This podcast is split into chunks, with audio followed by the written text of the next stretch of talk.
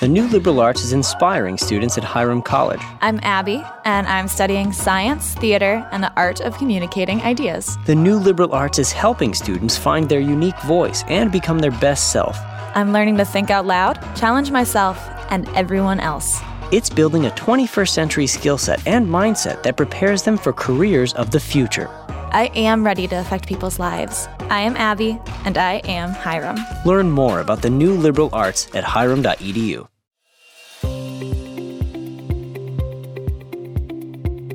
Welcome to Fireside Chats 60 minutes of stimulating conversation with some of Northeast Ohio's most interesting entrepreneurs. Get the inside story from folks who have taken the leap and who are willing to share what they've learned the good, the bad, and the inspiring. Fireside Chats real entrepreneurs, real stories, real learning. Fireside Chats are brought to you by the Center for Integrated Entrepreneurship at Hiram College. Be sure to look for our Fireside Chat podcasts where you can listen on your own time and our dime. For more information, visit hiram.edu backslash entrepreneurship. Now, let's get chatting.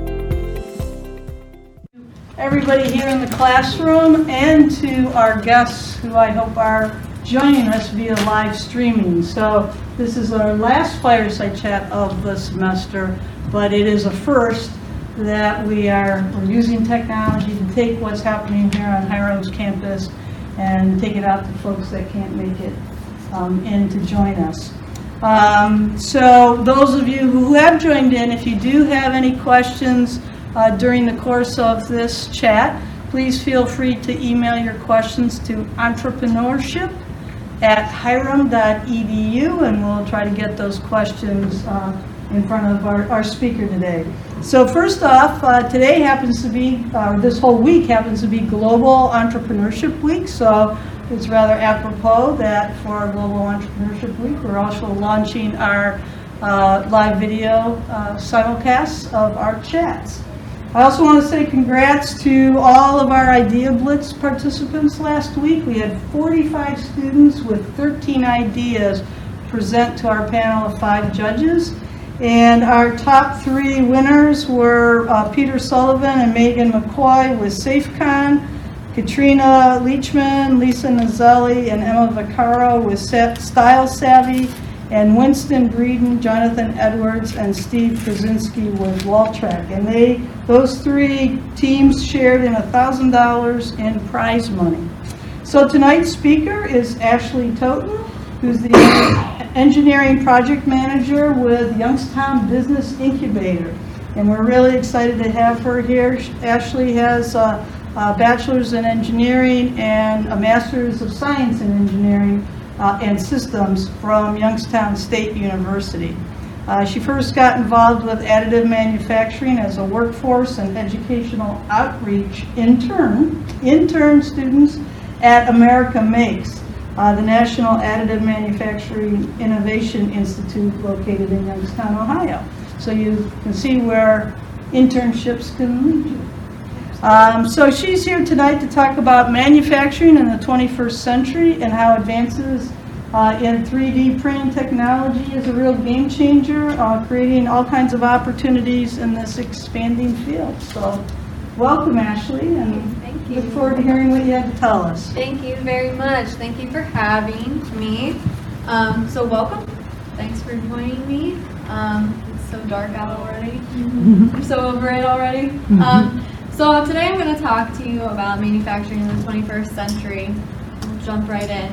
Um, we're going to talk about what is additive manufacturing, seven processes of additive manufacturing, materials, um, applications, and challenges.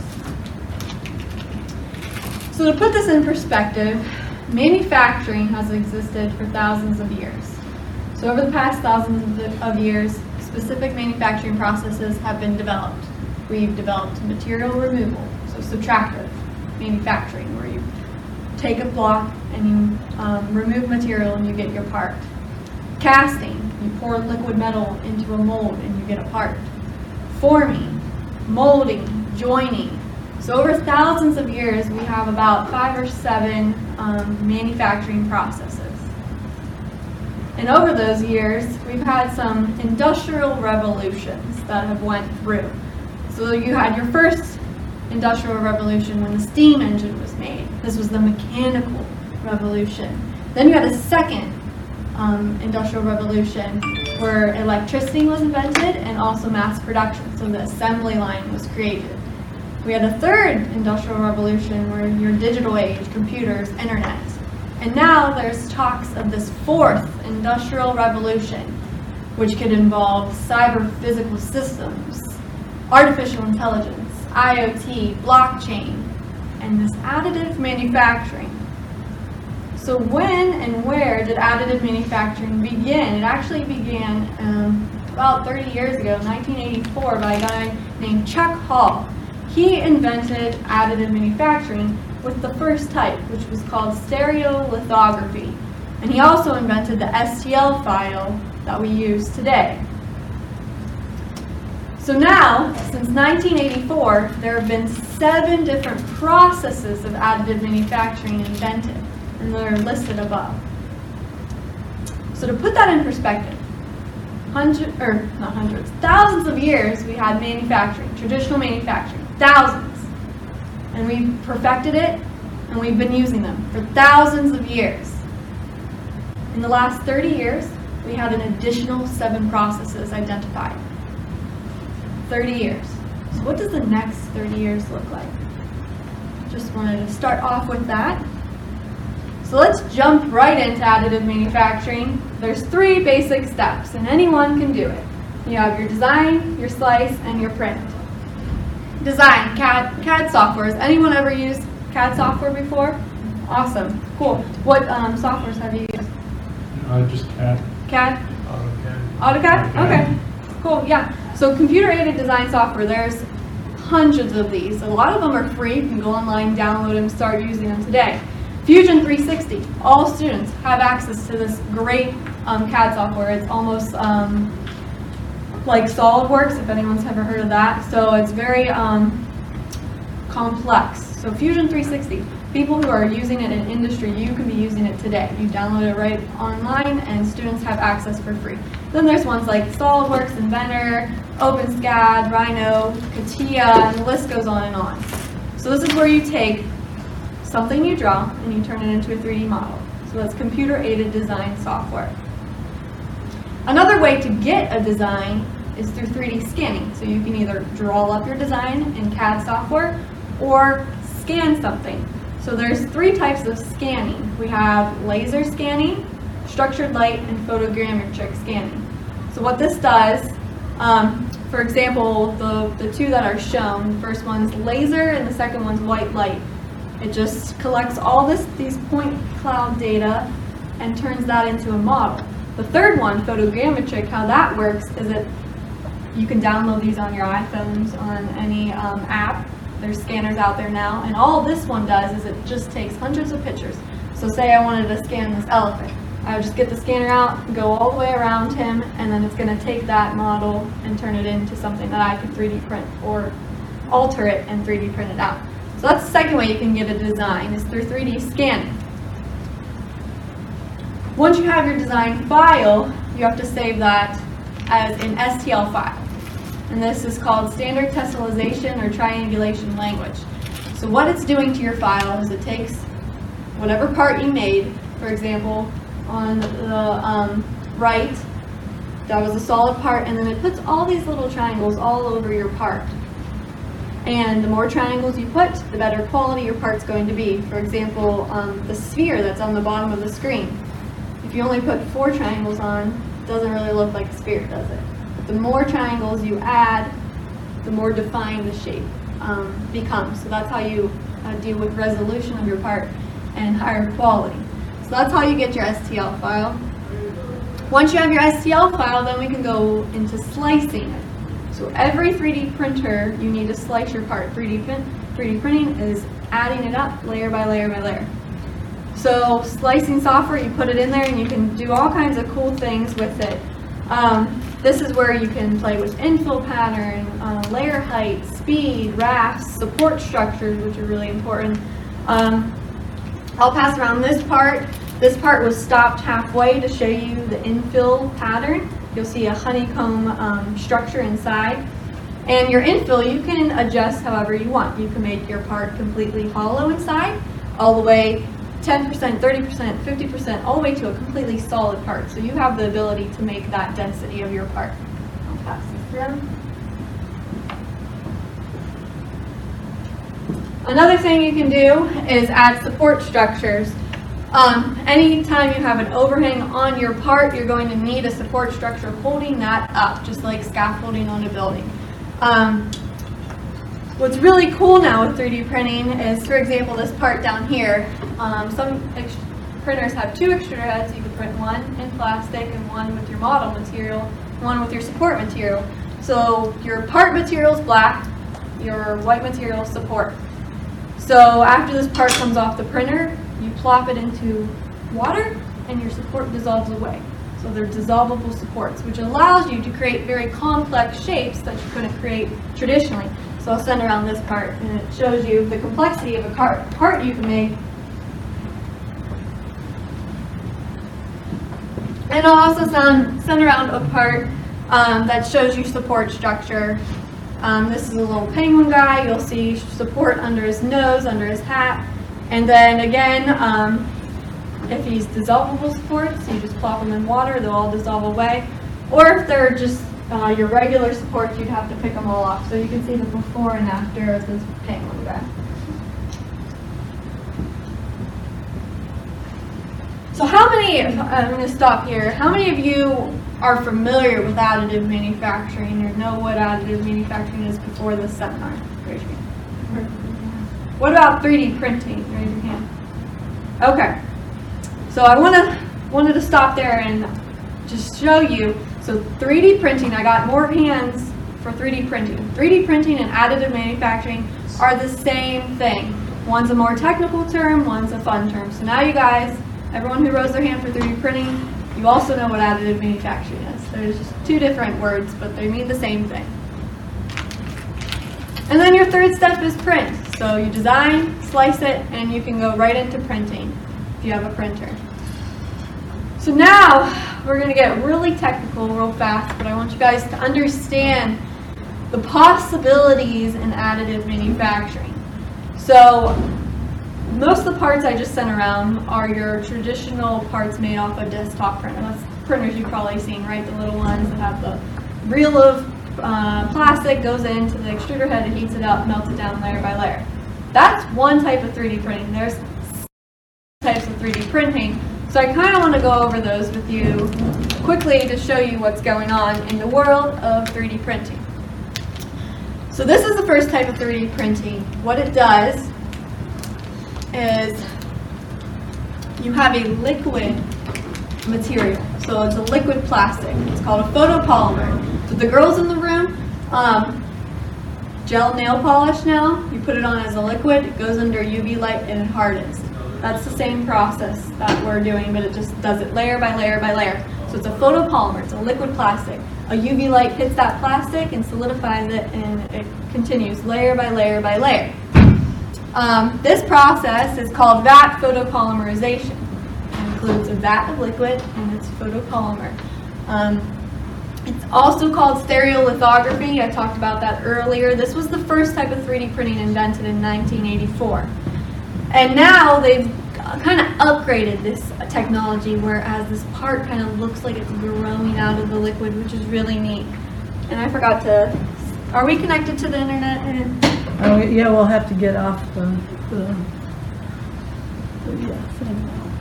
So I have quite a few videos to show, fun videos. Are they embedded in here? No, they're in it. They're So just Is links. that where you want to go? Yeah.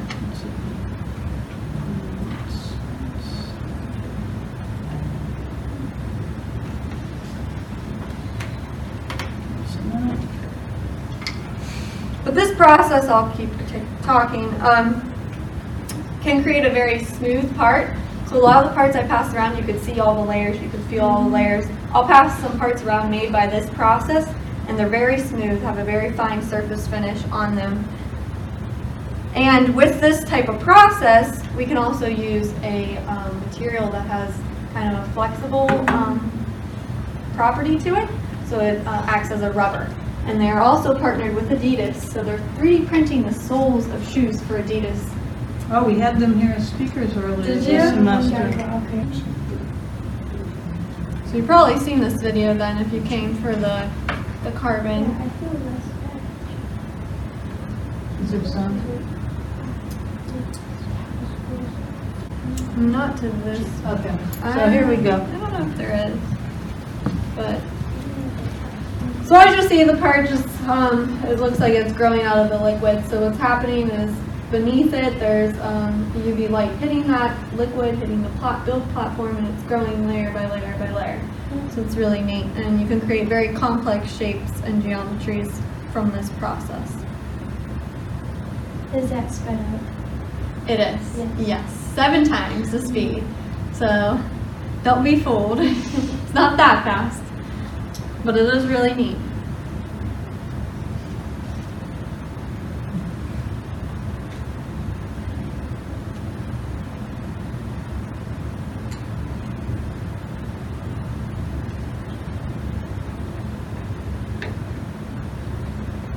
Okay. Second type of 3D printing is, um, uses a laser or um, energy source, and then your material comes through as a powder, and the powder and the laser come together, like in the picture, and it solidifies, and it does that layer by layer by layer. If any of you have seen welding done before or heard of it, that's kind of what this is, but it's very glorified and can do a lot of cool other things. Um, this is the only type of 3D printing, and uh, um, so it's called directed energy. Oh, I'm not connected to that anymore. Silly. Okay. It's called directed energy deposition, and um, this is the only type of 3D printing process. So normally, you know, you're 3D printing in one direction. It's going like this, layer by layer by layer by layer. This type of 3D printing is on a five-axis head, just like a CNC machine. So it can deposit over here, deposit over here. It has five axes to deposit. So this type of process is used a lot for repair features.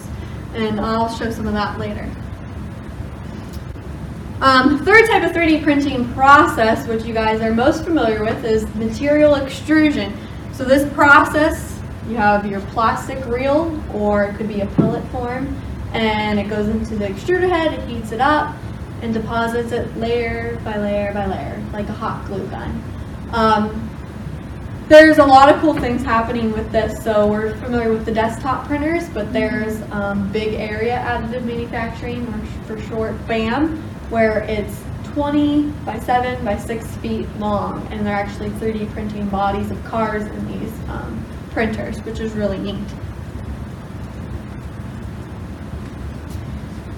Fourth type is called binder jetting. This process uses a powdered material, so any type of uh, material can grind up into a powder we can use. So metals, plastics, ceramics, sand, this is what we're using. So how this process works is it rolls out a layer of your material and then an inkjet head comes over and squirts out a um, glue-like substance. So just like an inkjet head on your 2D printer that prints with ink on paper, it's the same type of inkjet head, but instead of ink, it has a glue in it, and it comes out, squirts it out, and does that layer by layer by layer. Um, a huge industry that's utilizing this is the sand casting industry, um, which if any of you are familiar with, uh, what it is, is it's you make a mold out of sand and then you pour liquid metal into it and you get your parts. So the, the automotive industry uses this a lot. Ford, for example, has been utilizing 3D printing for um, probably 20 years. Fifth type is called powder bed fusion. And I'll send some parts around um, that were produced by this. Again, it's a powdered material, but instead of a glue like binder jetting, it's using a laser. So it rolls out a layer of your material and a laser hits that powder and sinters it or makes it a, a solid. And then that happens layer by layer by layer, building your part up. I have a metal part here I'll, I'll pass around. It's a showpiece to show you what uh, the capabilities are of 3D printing. So you have lattice structures, support structures, internal cavities, that really um, show the abilities of 3D printing.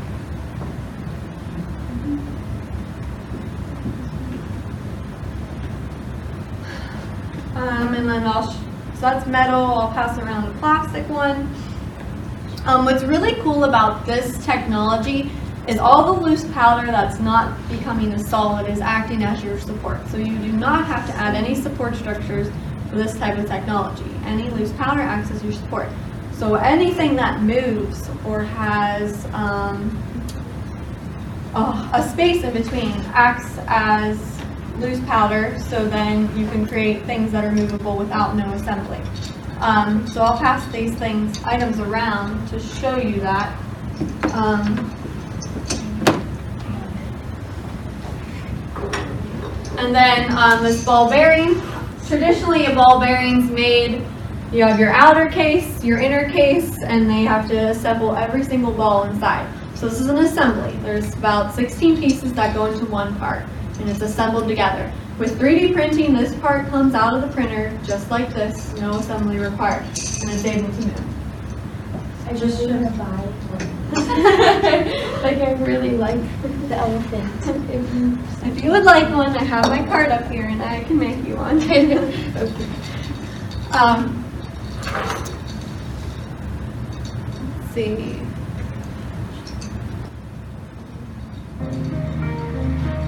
For thousands of years, manufacturing has been guided by the same principle. We'll take a block of material, we'll machine or we'll carve or we'll chisel, remove excess material from it until we get to the final shape.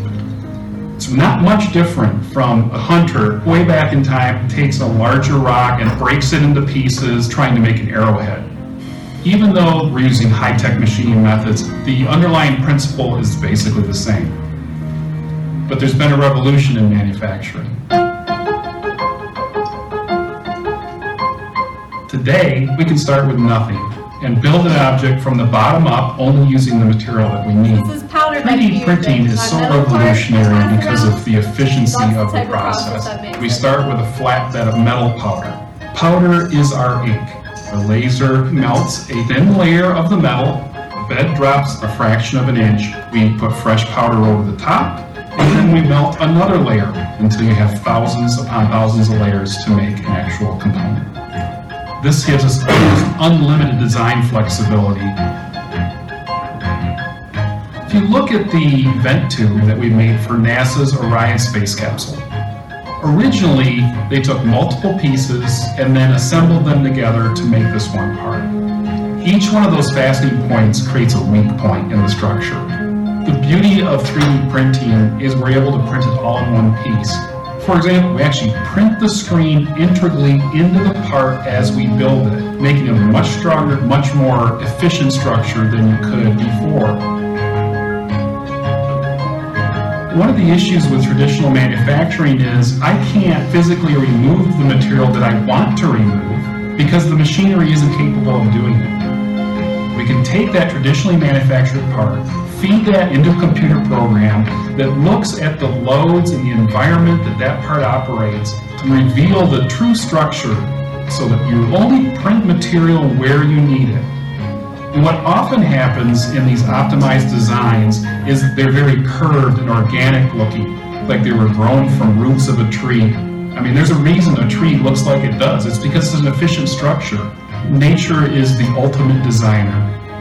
Now I have a lighter weight part which goes on an airplane, which means it burns less fuel, which ultimately means a greener earth going forward.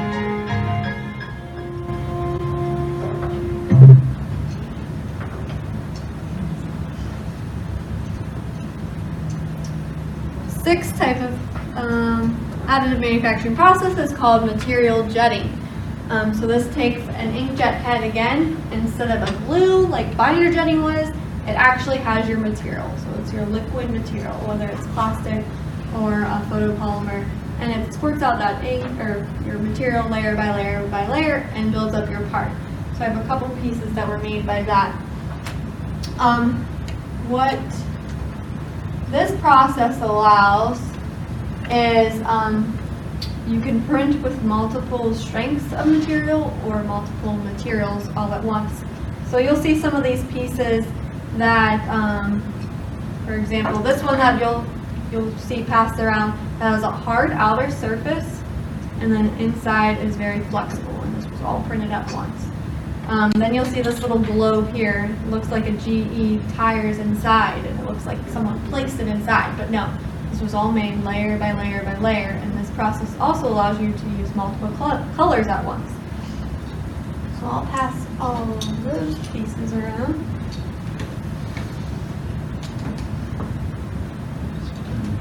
There's a lot of them. And then there's a little gear too that I'm passing around, and again, it wasn't assembled, it comes out of the printer just like that.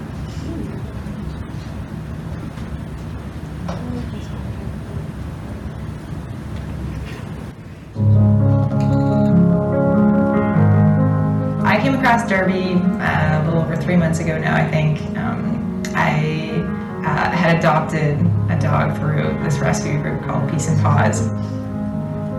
He was born uh, with deformed front legs. And uh, I kept looking at his photo and hearing his story, and I cried literally every time. Finally, I messaged her and I was like, okay, I'll do it. Foster, I'll take care of him. I had to try and I had to try and help this dog.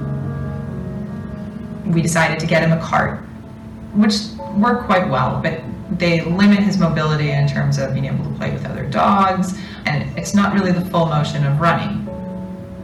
For develop this project, we're using a variety of 3D technologies, and that allows us to get in there and really modify the organic uh, digital models They're quickly using and 3D easily, scanning and scan start the to do the sort of designs legs. that Derek wants us to do. 3D modeling. The great thing about using 3D technology in Derby's case is having these images on file on a computer and being able to print them um, is a lot quicker than having to hand sculpt every single mold and rebuild these braces five, ten times. With prosthetics in general, a lot of the designs are going to this running man sort of look. Um, and I was concerned with doing a That's running the man 3D that, printer, that's a um, that he material would end jetting printer, so And so that's really where Sorting I out that up with the material layer by layer by layer. Hey, Derb, you got your new legs.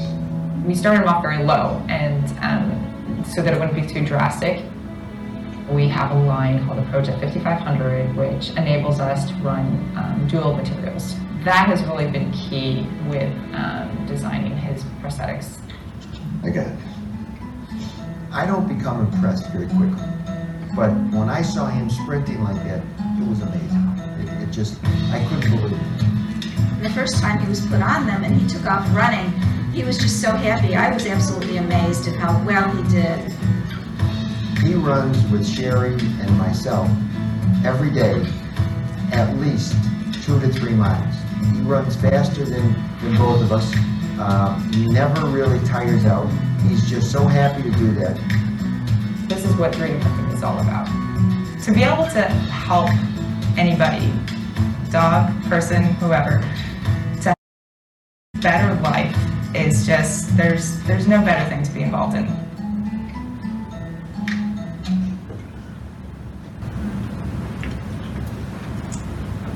So those prosthetics were made with material jetting, and it's just a great, one of my favorite videos to, to show the possibilities of what 3D printing can do. So they first started them off with that cart, you know, and that's what normally we would have access to, and he didn't have much mobility. And then with 3D printing and 3D scanning, they're able to scan his legs and make a prosthetic that fits him perfectly. And then you saw him running at the end. It's just incredible. So it's really awesome. And the last type of 3D printing, so we covered six, is the last one. This is called sheet lamination. And um, this process works, it takes sheets of material. Um, in this case, we're limited to paper or metal. So it'll take the pi- piece of, literally your printer paper, that's what it uses, that's what the printers use. Um, it takes a piece of your printer paper, it glues it to the next piece of printer paper, and then a knife or a laser comes out and cuts that layer. And then it continues, layer by layer by layer. And once you're done, you take your whole, looks like a cake of white paper out, like that skull, and you break away it and you find your actual part. And you're able with this to use ink as well, so you get all these cool colors and designs. I have one piece um, that was made with the paper um, sheet lamination that I'll pass around to you. And then for metal, how that works is with ultrasonic welding. So you get a piece of sheet metal and you ultrasonic weld it to the uh, next piece of metal and that continues layer by layer by layer. So we covered the seven different types of 3D printing processes. Now I want to go over what materials we can use for additive manufacturing. So again, the most familiar and used is polymers, so your plastics, um, either in your filament form, your powder form, uh, rubberized form, or liquid form. So however we can get our plastic, we can use it. Metals, um, if you can grind up your metal, you can use it in a 3D printer. So you have a whole list of your metals. Pretty much there's no um, restriction to what metal you can grind up and use. Ceramics, I have a ceramic piece here. Um, so your zirconias, alumina, silicas. Um, part I'm going to pass around was made with a material jetting process. So it's a liquid ceramic slurry and it gets jetted out and then the UV light cures it and that happens layer by layer by layer. Um, this printer is at the Youngstown Business Incubator that I work. It is from Israel. It's called the XJet 1400. It is the only one in the United States and it is the third in the entire world. So if you ever want to come see it, we welcome everyone um, to see that and our other um, equipment down there. Uh, we can print with sand and wax as well. I have these two materials on the same slide because they're used for um, tooling aspects.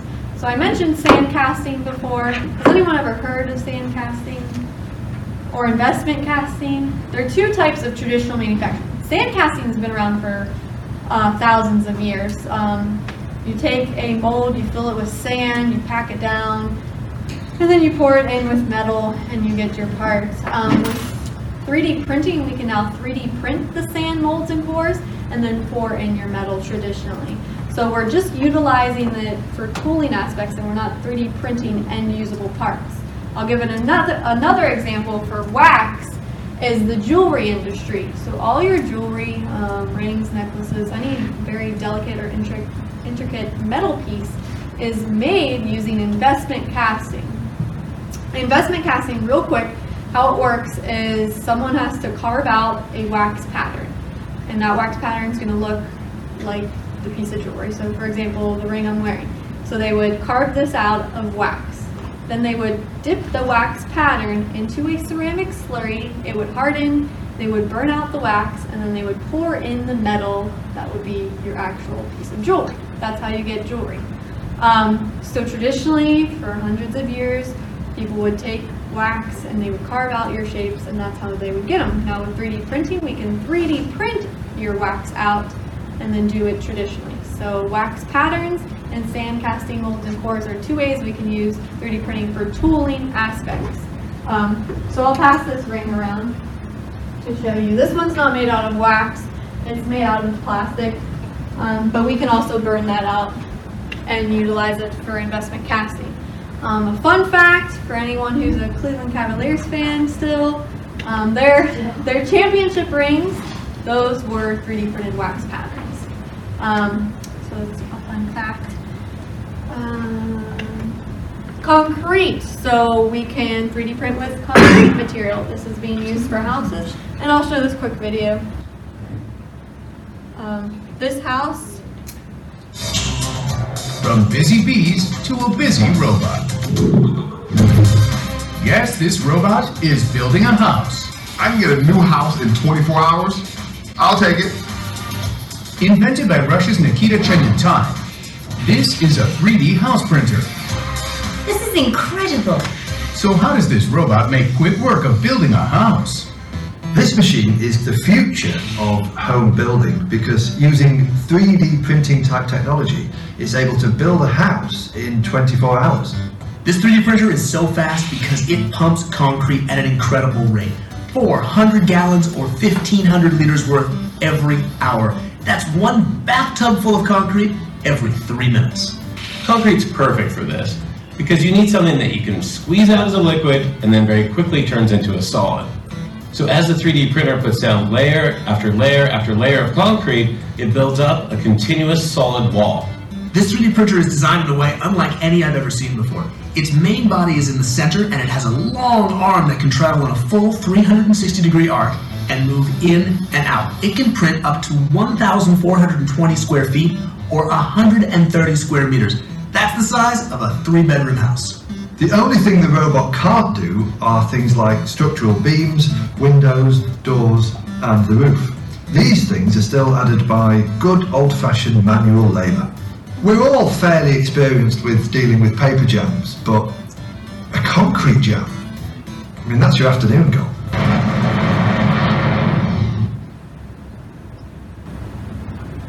So this is a newer material that's being explored. So for example, that house was made in less than 24 hours for around $10,000, which is pretty incredible.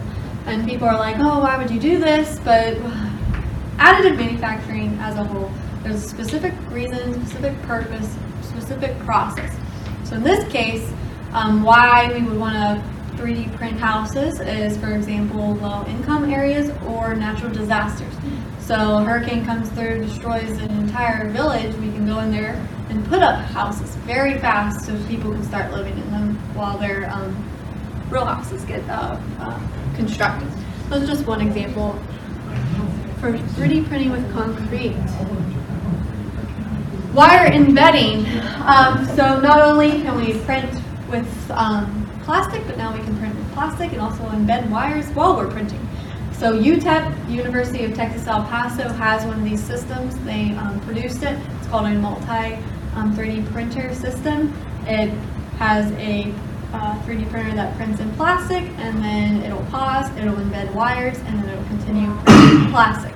So you can see some of the cool things they're doing um, with like CubeSats, so little satellites they send up into space. They can embed all the wires and stuff, send them out. They'll collect all the data, and they'll come back. Um, I don't have any of the wire embedded pieces with me today. And human tissue. So another really cool material that we can um, really start looking into is the human tissue. Um, you have an example of skin up there. Um, some of the reasons we want to do this, burn victims. So if someone was really badly burned, we can go ahead, scan their arm, and deposit new material down onto their um, arm. And then I'll just have this video play, and it'll talk about the rest of the cool things that are on. I'm Dr. Bonassar, and my lab makes ears. The invention that we've uh, discovered is a way to uh, print living cells in a material uh, that can uh, be used to reconstruct tissues in the body. My laboratory is interested in regenerating cartilage wherever it's found in the body. The process starts with a scan of an ear. We sit someone down in a, in a chair and we have a camera that spins around their head and takes a 3D image of their, their head. We then can very precisely map out the topology of the ear.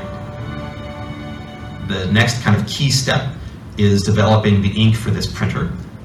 This ink is actually a living ink. It contains living cells. It's alive when we put it into the printer. It's alive when it comes out of the printer.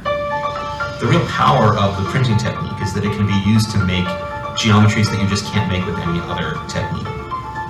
You can make parts with holes in them.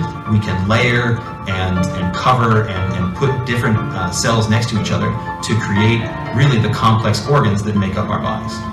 And after two months in an incubator, the tissue fills in and looks white, just like real cartilage. The implants that we're making um, are not rubber or, or plastic. Um, they are alive. They, they uh, grow inside the body or out. So let me ask a question, because we had somebody text in a question, and it has to do with the um, bioprinting.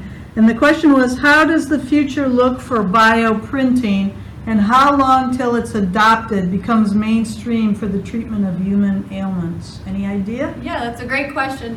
Um, so to give an example, um, probably two years ago now, um, they 3D printed a kidney. Um, and they had it in an incubator and it survived for about three months.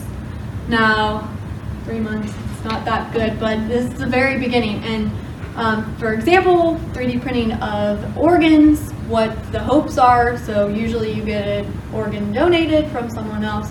Well, for 3D printing, they're going to take your own cells, they're going to replicate them, and they're going to 3D print you out a new organ utilizing your cells. So that way you're not going to have any rejection like you would from an a organ being donated. Um, the whole area of 3D printing of organs is very new. A lot of research needs to be done.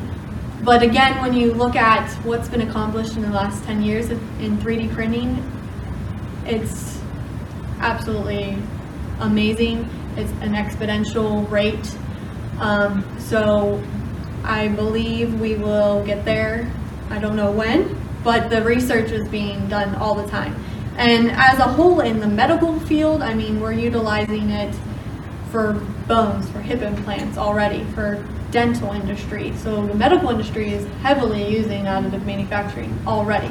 But when you get in crossover to the actual tissue of it, there's still a lot of research that needs to be done. So where's the hotbed for biomedical or bioprinting, like the tissue printing? It- it- It's, I don't think it's happening here in Northeast Ohio. We have a bioprinter at Youngstown State University. Do you? So yeah, um, they're they're um, a lot in the universities, a lot in the clinics. So where was this gentleman at? Did we, did it say where he was at, you Uh, know? Is there a Yeah, he certain, said where he was. It He says it right at the beginning. is there a certain area of the country? or I'm Dr. world? Bonassar, and my lab makes ears. Maybe he doesn't. Oh, Cornell, it's The Cornell University. invention that we've uh, discovered is a way to uh, print living cells. Biomedical engineering in Cornell University. Wow. So probably all the universities that have biomedical, I don't know if YSU has that, um, but a lot of research is being done on that. Um,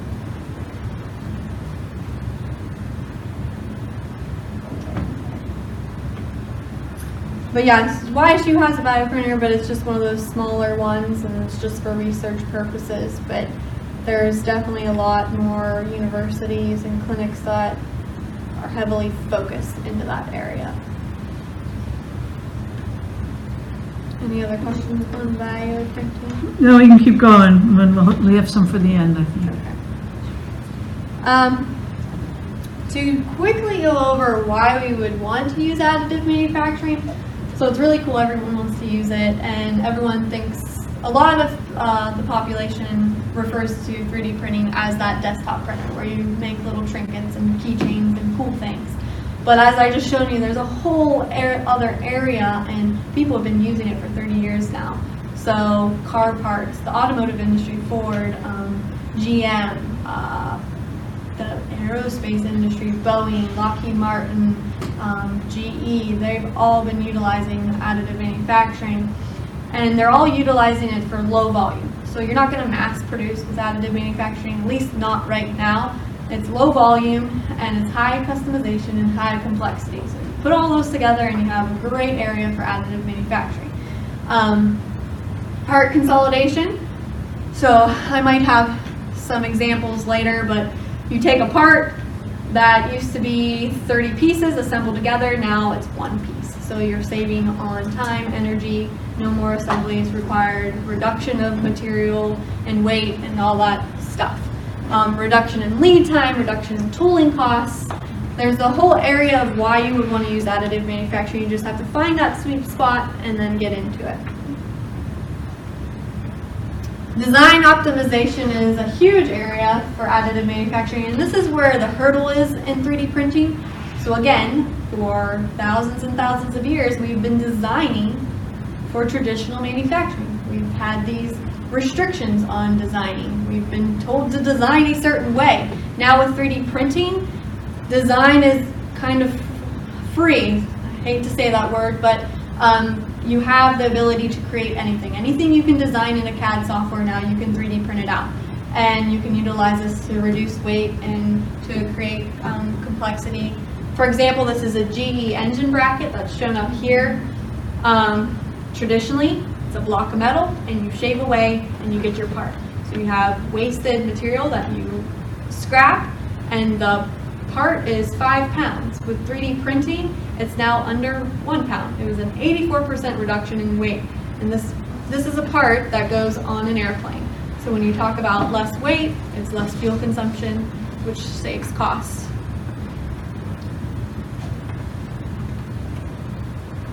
Applications for 3D printing, and I've been talking to about them throughout, but um, prototypes and models. So this is why 3D printing was originally invented, was for prototyping. So you can quickly 3D print an item out, test it, see if it works. If it doesn't, you just go back, redesign your part, and 3D print it out. Um, it's very quick turnaround time, and it allows for you to do different design iterations fast. And then models. Um, for example, back to the medical industry, they're using models for surgical planning.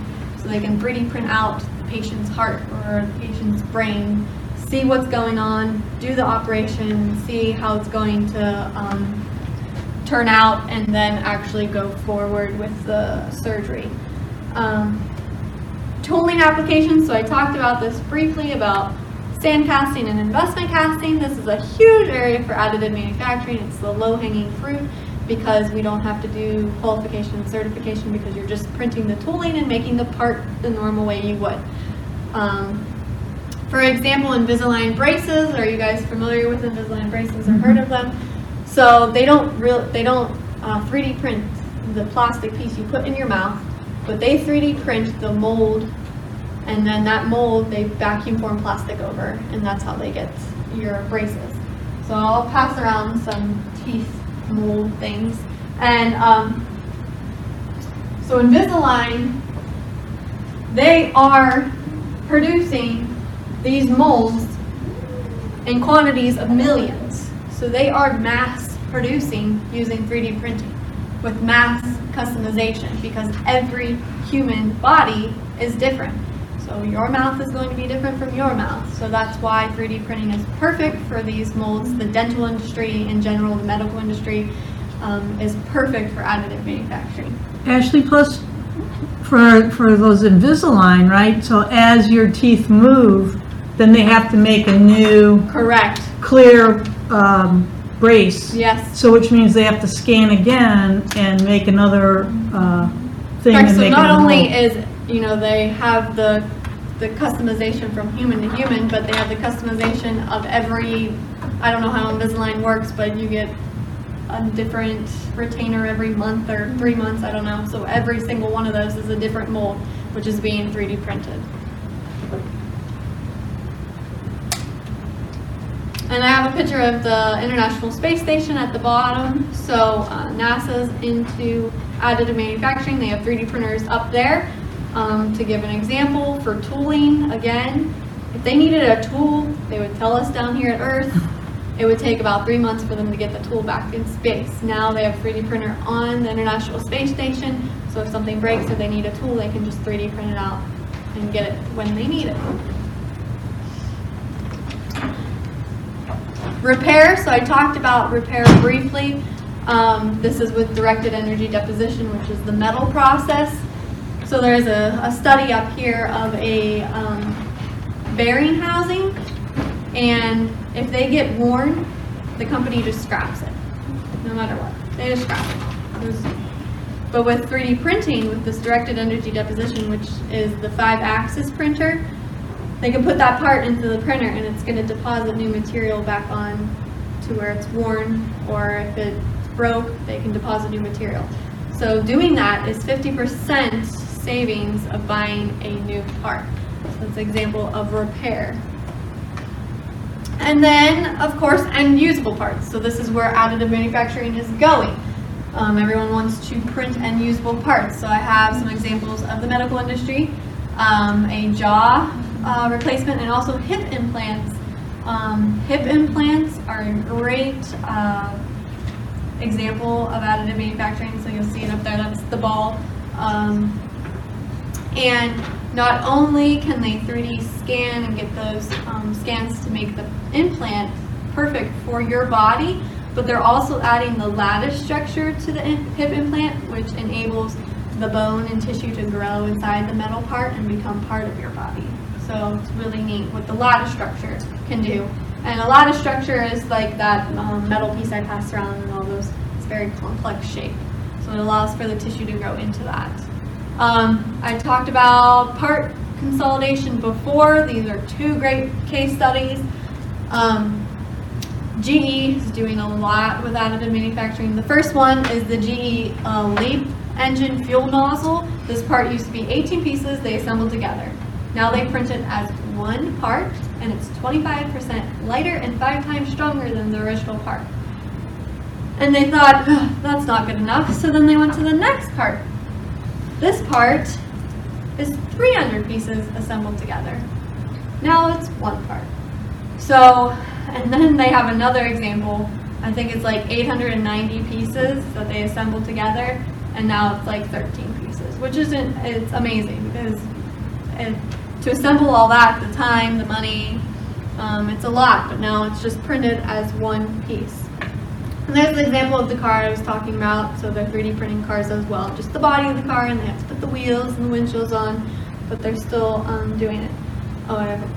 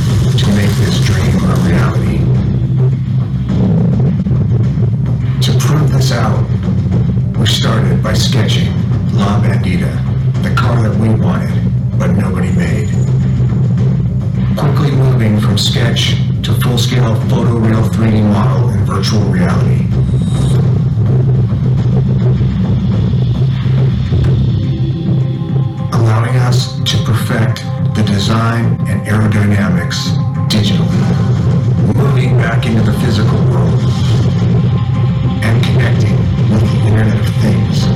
We deployed sensors and scanners to capture 50 years of automotive knowledge.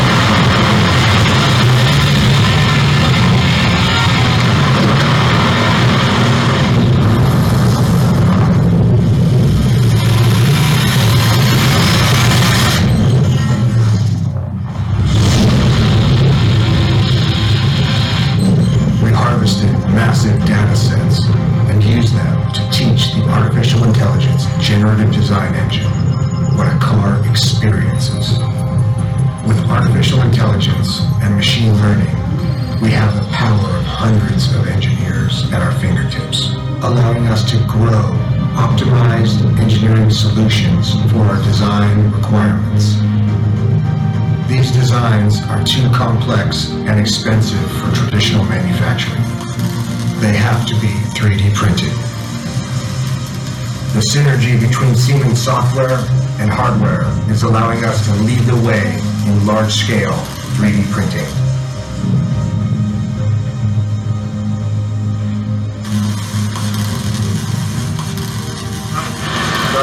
So Mouse, this is the challenge section. It's that note right there that's really going to make or break this capacity. What we're doing right here, uh, this is the key. Right, right, right. If we can get that note, then we can get everything.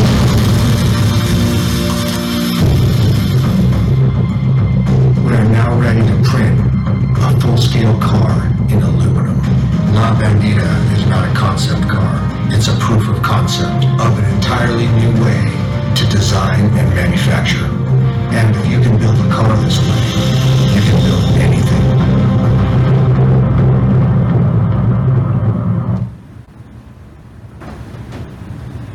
Um, so the company that is making the um, outside of the car is located in Youngstown, Ohio. So that movie or the video you just saw is in partnership with the Youngstown company. And Hackrod, um, the one guy, um, Mouse McCoy, he is a movie director, and that car for that video is going to be in, a movie that will be coming out about autonomous vehicles. So keep your eyes out for that. Cool. So I understand too that, doesn't Youngstown Business Incubator have one of the largest 3D printers? Yes, so um, that's what I was referring to. There, the company um, is called Center Street Technologies, and um, they have. So I shown you the BAAM printer. It's even bigger than that. So it's bigger than 20 foot by 7 foot by 6 foot. It's the biggest um, 3D printer, and not only is it plastic, but it's they use the pellet filament, and it's carbon reinforced. Um, to show you the difference of carbon reinforced and normal plastic, I'm going to send these two pieces around. Um, the white is your normal plastic, a nylon material. Don't be too rough, you can break it. Just feel the flexibility. And then this is carbon reinforced plastic, and you're to be amazed. It's amazing to see the difference of how strong carbon reinforced plastic is, which is the black um, material. So with anything, there are challenges, and I've talked about them kind of throughout the whole process or out the presentation, and I know I'm running short on time. But design, um, IP, protection of IP, because now 3D printing is a digital item. So if I have it, I can send it to you. So how do we protect all of those um, parts and rights and stuff like that? That's a huge area for 3D printing and the challenge of it uh, business case, material standards, qualification. There are quite a few challenges, and that's why there's so much research going on in additive manufacturing. Ashley, so we have a question that relates to challenges. Um, so 3D printing gives the common man access to many wonderful, exciting things, but how will society control the ability for anyone to use it in a negative way, such as printing weapons? Great question, and that's another thing that I um, see a lot. So, um, again, the media kind of covers just your material extrusion process, and then they also cover um, the 3D printing of guns and weapons. Um, but yet, we've had manufacturing for thousands of years, and if you can 3D print it, you can also produce it any other way. So anyone can produce a gun. They've had their, the ability to do it um, so this is just another manufacturing process to um, produce that. Uh, in terms of protection and data rights, um, that's the big area right now. It's called the digital thread and how to control it for additive manufacturing. I'll give you an example um, for the Air Force. So I do a lot with the Air Force. Um, traditionally, you know, uh, industry partner would print a part and send it to the Air Force. They put it on a plane and they fly it. Well, now government they want to 3D print those parts in house. So how does that work? Does industry still get a profit? Who has what rights? How does that work? Um, there's seven different types of 3D printing processes, and along with those seven different types, there's hundreds of different machines out there. So how do we um, standardize this metal machine from this metal machine? How do we get the same parameters, the same part from this machine to this machine? There's a lot of different ways to control it. Um, but yeah, uh, there, I saw a video on how you can make a gun from cardboard before. I mean, if you, if someone wants to make a weapon, they're going to find a way to make it. Uh, 3D printing is just another type of manufacturing process. And manufacturing's been around for thousands of years. Uh, going to end with a couple slides specifically about Northeast Ohio, what's going on, and then what's going on in YBI. I'll do it really briefly. Um, several years ago, we conducted a study to see if Northeast Ohio could be a cluster for additive manufacturing. Just like Silicon Valley is a cluster for um, software, just like Napa Valley is a cluster for wine, we wanted to see if this area could be a cluster. So a whole study was conducted and through that study, we found all these different traits, that there's 2,700 plastic and metal manufacturers in Northeast Ohio. Um, there's all these universities. There's a huge concentration of materials, um, so many assets. So through that study, we found that Northeast Ohio has the perfect opportunity to be the hub for additive manufacturing. So because of that study, we now have a Northeast Ohio additive manufacturing cluster where we hold networking events, working groups, workshops where everyone comes. We're trying to connect the supply chain. So you have material producers, machine producers, industry partners. We want to get them all in the same room and start um, collaborating and working together for additive manufacturing. And then, um, real quick, uh, the Youngstown Business Incubator also has a commercialization program focused on commercializing additive manufacturing ideas and startups. And um, through the program, we also have student teams that students are assigned to these startups to help with the commercialization program. So if you have a, a an idea related to advanced manufacturing or additive manufacturing or 3D printing, or if you just want to be a part of a student team, go ahead, um, find the application online, you can apply, grab my card, you can email me with whatever you're interested in. There's a lot of opportunities for that as well. And how many of you did see Jim talk? So you know all about the entrepreneur side of YBI. Um, so we have a big entrepreneur section and then a big additive manufacturing section, and we're this one kind of connects both. So it's entrepreneurship and additive manufacturing, and this grant um, sponsors that. And then I'm just going to add end with this. So additive manufacturing doesn't solve every problem. So the quote is, if the only tool you have is a hammer, you tend to see every problem as a nail. So 3D printing is, the hype is up here and everyone's so excited about it. Everyone wants to 3D print everything. But don't use the printer to print everything. Use the printer as another tool to your toolbox. Once you find the specific process, the application, every single thing has a specific application for it in additive manufacturing. You just don't want to print everything. And then any questions? So, come on, there's gotta be questions. When can I, when can I get my 3D printed concrete house? right, yeah. There's a company in um, California that's doing a lot with it, and they just um, 3D printed one in Texas as well.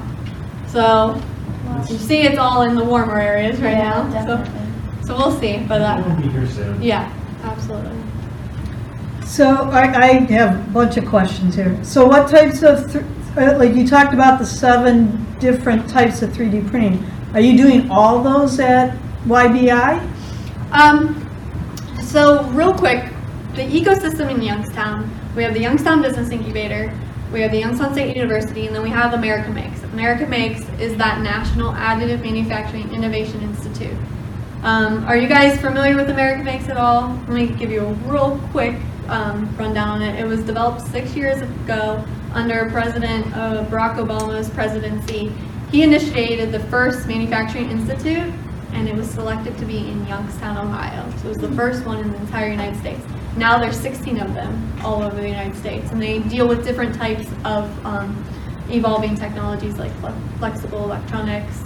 Um, but so the 3D printing hub is located literally right next to the Youngstown Business Incubator. They're actually on our campus.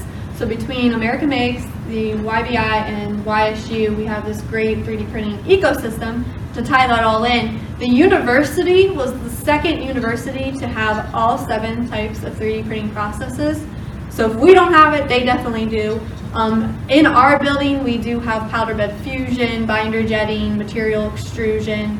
Um, but the university, which is literally a two minute walk, has all seven.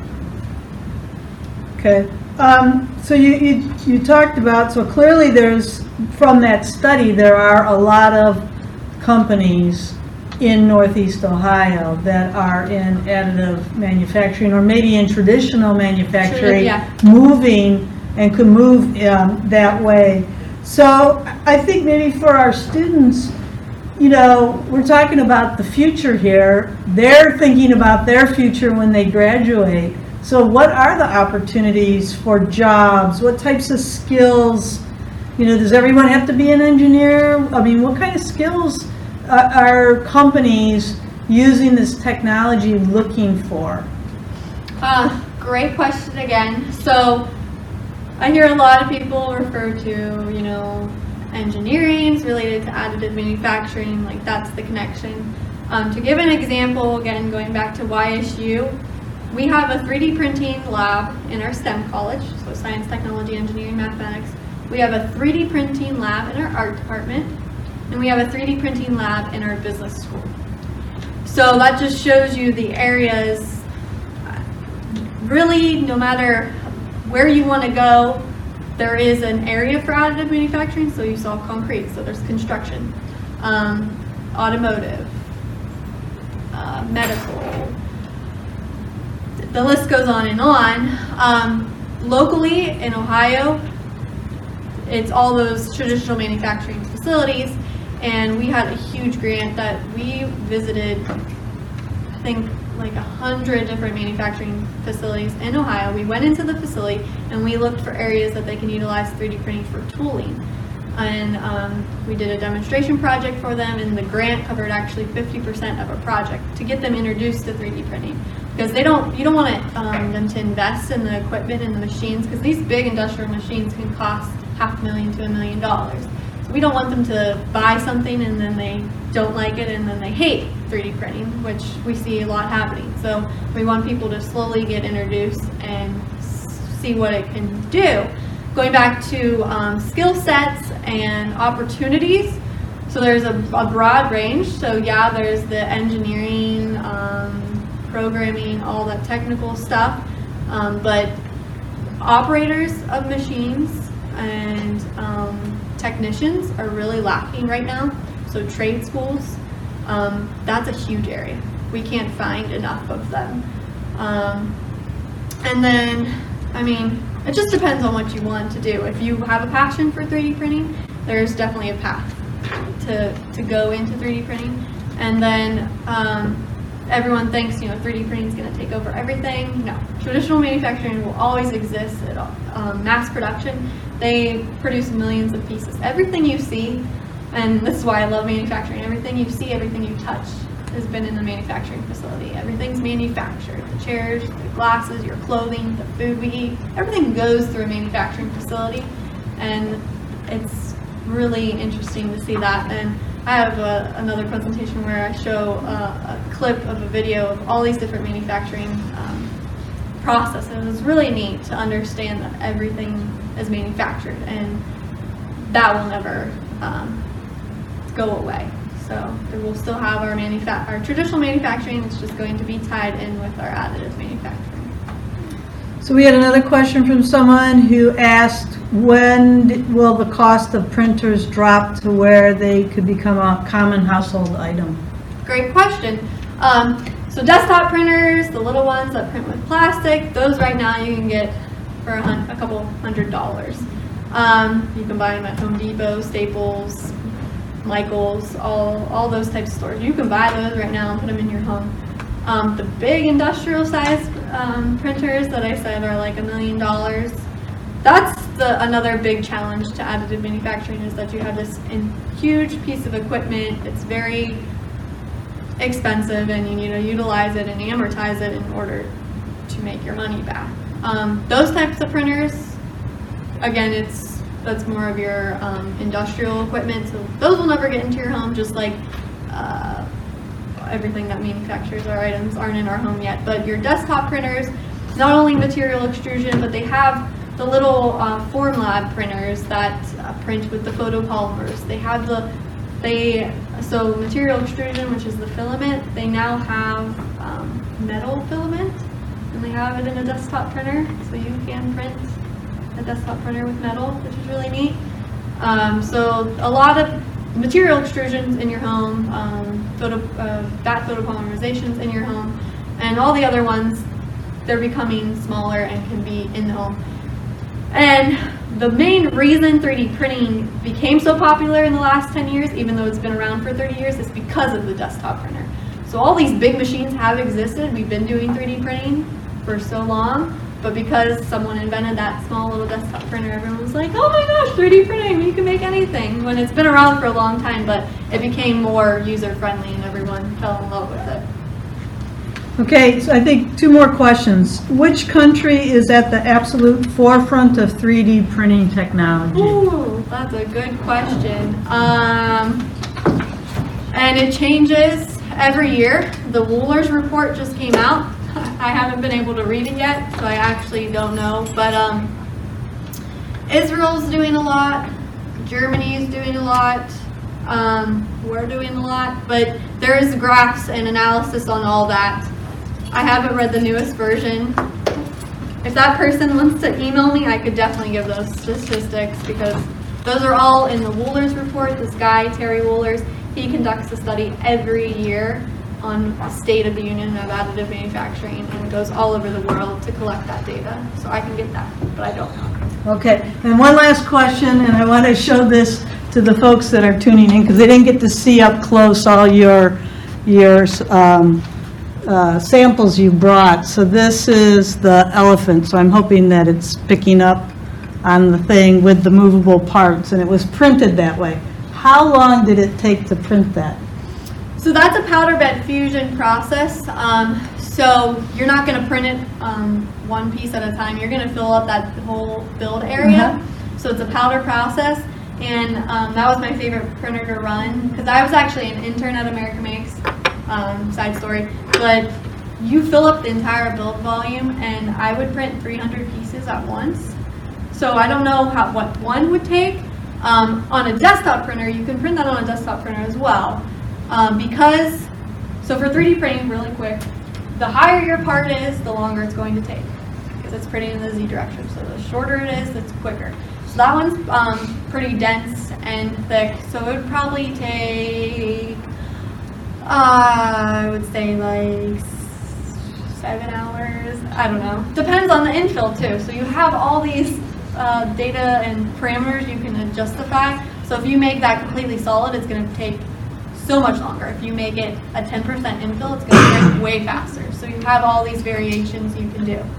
Um, I didn't pass these around, and I don't know why, but these bracelets are called Kinematic Nervous System um, hinge bracelet bracelets. The app's online. Everyone can um, create their own custom bracelet, and you download it for free and can 3D print it out on a printer. What's really cool about this, why I like to show it, is it's all hinges. That's what this company does, and they're doing um, jewelry and clothing. So they're actually printing dresses and clothing and stuff like that. So when you think about a dress, it's this big. How are you going to 3D print that? So with their um, idea with this hinges, so they design everything with hinges, and then they compress it down into a little ball. They'll print the dress in a ball in that powder bed fusion process, and then they take it out, and then they can have their dress. So it's really neat. Um, I forgot to pass these around, but this one, this one was printed with powder bed fusion. This one's printed right on your desktop printer, and it's still no assembly required. All your hinges. So there's a couple things I didn't pass around if anyone wants to see him. This little robot guy, his head spins, his arms move, he has gears at his legs. Again, no assembly required. There's so many things. Um, yeah, so. Any, Other any questions? last questions from, from you guys?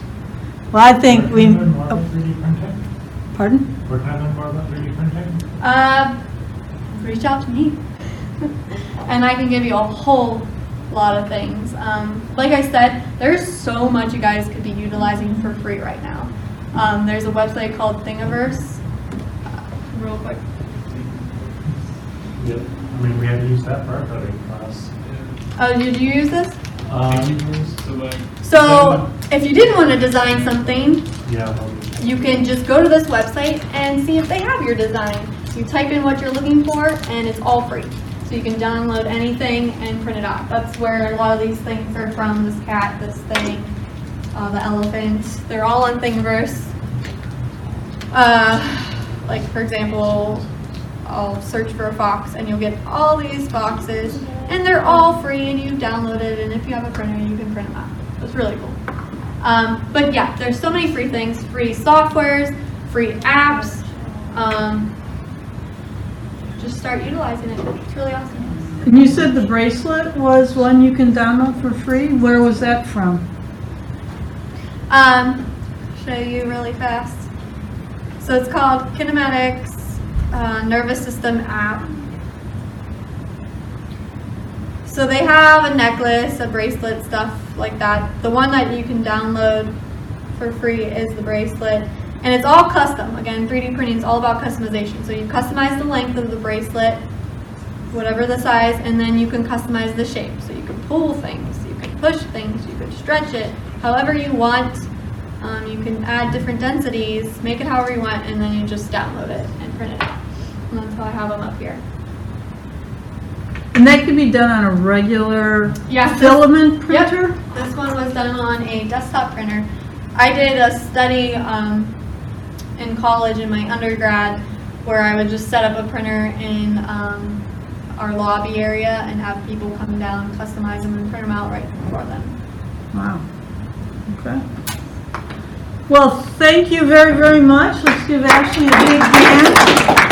And uh, again, I want to thank the people who have, we had about seven people who logged on and, and watched our chat uh, with, li- through live streaming, so we welcome them. And so if anyone wants to chat with Ashley for a a little bit? Yeah. um, Please feel free to do so. Yeah.